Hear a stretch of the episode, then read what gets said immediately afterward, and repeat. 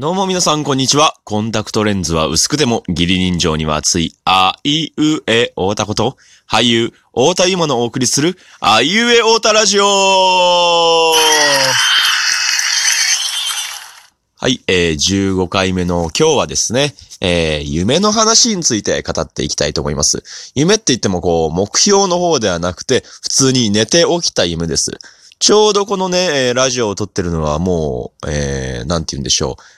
朝ね、起きてからもうすぐぐらいな感じの、ちょっとこう、うん、衝撃的な夢を見たので、それをね、こう、ラジオで語っていきつつ、なんか自分自身の、なんて言うんだろう、今の心の状態を、なんか、自分でね、しっかり見つめていきたいなと思って、ラジオに残したいと思います。えー、まあね、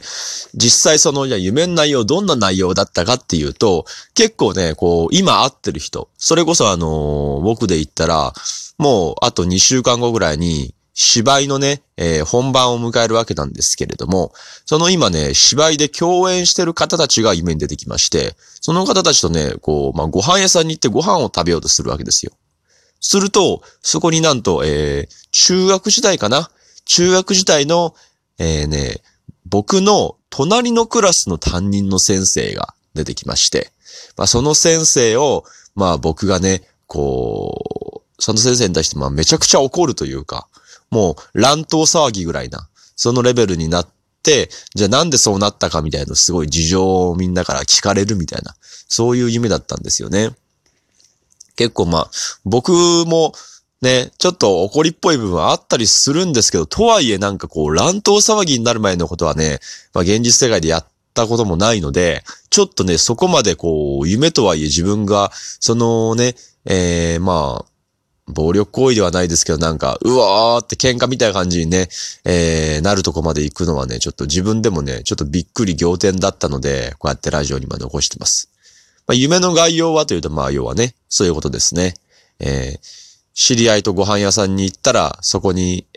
隣のクラスのね、中学の時の隣のクラスの担任の先生がいて、乱闘騒ぎになるっていう、そういう話なんですけども、じゃあなんでそんなことになったのかなっていうふうに考えると、うん、多分ね、僕の、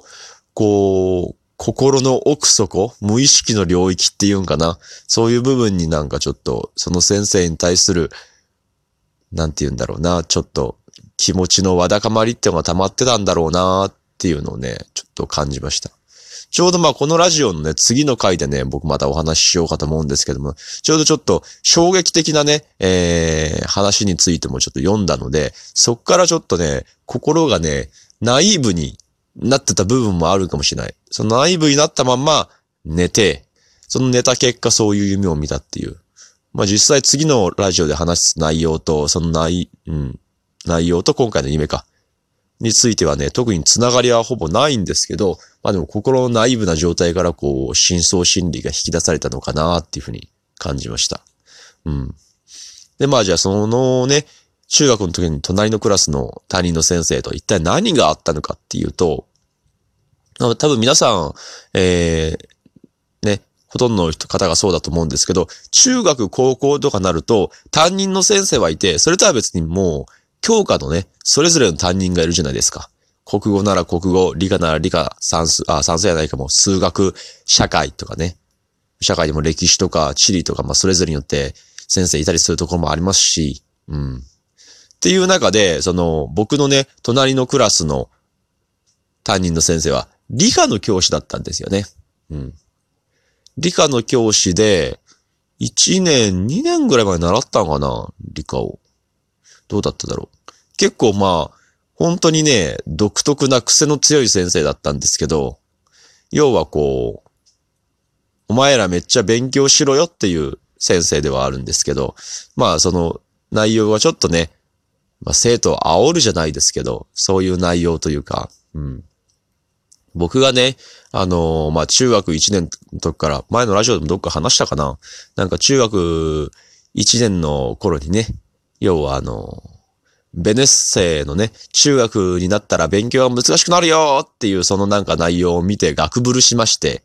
もう怖さに震えまして、で、そっからもうなんか、怖くて怖くて勉強し続けたら、1位になっちゃったっていうね、学年1位になっちゃったっていう話をどっかで話した気がするな。で、そっからね、あのー、ちょうど1位を取った時、初めて1位を取った時に、教頭先生から、あとはもう落ちるだけじゃのっていう風に言われて、カチーンと来て、絶対落ちてやんねえ、みたいな感じで、まあ1位をね、中学3年の夏秋ぐらいまでかな夏ぐらいまでか。までずっともうとにかく学年1位を取り続けるんですよね。1位じゃないといけんと自分でも思ってましたし、まあ、そのプレッシャーが本当にね、勉強への意欲をどんどんどんどん失わせていくんですけど、またそれは別のお話ということで。ということで、まあ、どんどん1位を取り続けるんですけど、そんな中、まあ、要は、そのね、理科の先生、A 先生としましょうか。A 先生は、その自分たちのクラスの子に向かってね、お前らずっと大谷ね、大谷ね、1位を取らせてええんかみたいな。もう、お前らの中から太田を倒す奴が現れるといけんやろうかって。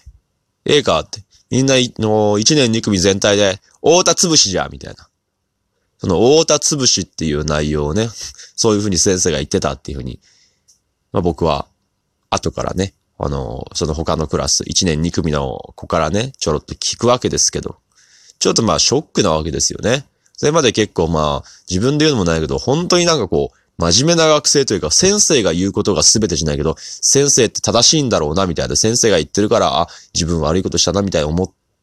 てた矢先だったので、ずっとそれでまあ、小学校とかも暮らしてきてたので、中学に入って突然ね、先生から大田潰しとか、明らかにこう、中学生の僕からしても、なんかおかしいこと言ってるやんっていうのがわかるわけですよね。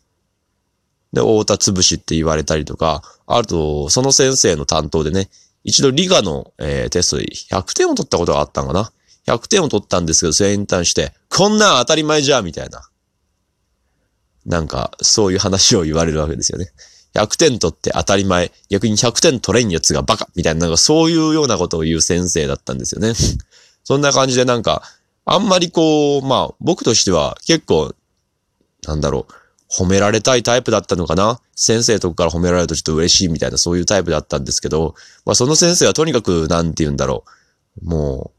う、上から目線というかね、こんなんできて当たり前、ああだこうだとか、なんか大田潰しじゃとか、ね、あったりして。で、なんかその先生は結局、で、なんだろう、その、学校ではね、演劇部の顧問やったりもして、なんかそこもあったんですよね。演劇部にどっか入りたいっていう気持ちがあったんですけど、学生時代も僕は。ただまあその先生と関わるのが本当になんか嫌というかね、ちょっと苦手だなって部分もあったので、結局演劇部に入らずに中高時代は過ごしたっていう。うん。なんかだからこう、話がね、結構、いろんなバラバラしちゃったかもしれないですけど、要はなんか、その先生からね、やっぱ、大田潰しじゃっていうね、なんかその言葉が未だにやっぱね、心に引っかかるというか、なんでそんなこと言ったのみたいな。もちろんわかるんですよ。一年二組の他の子たちにね、こう、なんて言うんだろう。もっと勉強して頑張ろうぜっていう、なんか、そういうきっかけというかね、モチベーション作りってわかるんですけど、未だにやっぱね、あの、大人になってからもちろん嫌なこと言われるのも記憶に残るけど、やっぱ学生時代とか先生から言われたひどい言葉とか、いろいろやっぱ覚えてますよね。うん。今でこそ、なんかその当時はなんか言われた、怒られた、悲しい、辛い、嫌な気持ちだ、ぐらいな感じでしでしたけど、やっぱり改めて感じるのは、なんやあの先生みたいな。大人になって思う。非先生としてというよりなんか人としてなんか、ちょっとどうなのかなっていうね、そういう先生がたくさんいたんで、なんかね、今から考えると嫌な環境というか、まあそれが普通だったんかな。もっと昔のね、さ、昭和の先生とか、ああなんか、もっとすごいぞみたいな、暴力とか、すごかったぞみたいな言う人ももちろん僕の先輩たちっていますけど、いや、それが平成の時期になってどうだったんだとか、まあ今またもうね、令和になって、先生たちも逆にね、こう、やりづらさがあるっていう環境って話もちょろっと聞きますけど、うん、どっちが先だったんだろうね。子供たちとか、親がモンスターペアレンツとか今の時代言うけどさ、そこからの派生で先生がやりづらくなったのか、そもそも先生がちょっとね、あのー、なんて言うんだろう。昭和の考えを引きずるじゃないけど、なんかこう考えが変わらずに生徒たちにちょっとパワハラってあれじゃないけど、そういうね、ハラスメント的な感じで接していって、そこになんか一番最初にね、親御さんたちが声を上げて、なんかやりづれえな、やりづれえなっていうところから始まっていったのか。うん、本当卵が先か鶏が先かわかりませんけども、そんな感じがありましたよね。だから僕一時期ずっと言ってましたもん。僕はもうなんか、先生は本当に嫌いだっていう話をね。うん。だから、まあ僕も大学に行ってね、それこそ友達で、えー、なんだろう、教育学部か、の友達ももちろんいましたし、先生になろうっていう友達もいました。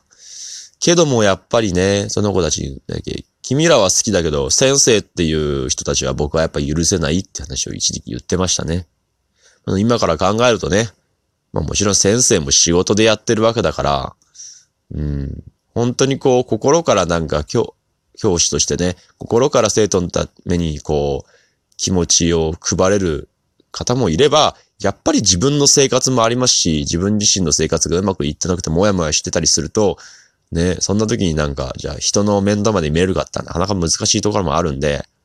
ちょうどイライラしてた時だったんかな、先生もっていう、そういうなんかね、おもんぱかることもできますけど、うーん、なんかね、久しぶりにこう、もうだいぶ忘れてたんですけど、ちょっと嫌な学生時代の記憶を思い出したなっていう話でした。ということで今回は、えー、夢で見た話、中学時代の、えー、先生との思い出について語りました。では次回ですね、今度はちょっと最近見ました宇宙の話について語りたいと思います。それでは皆さん、バイバーイ。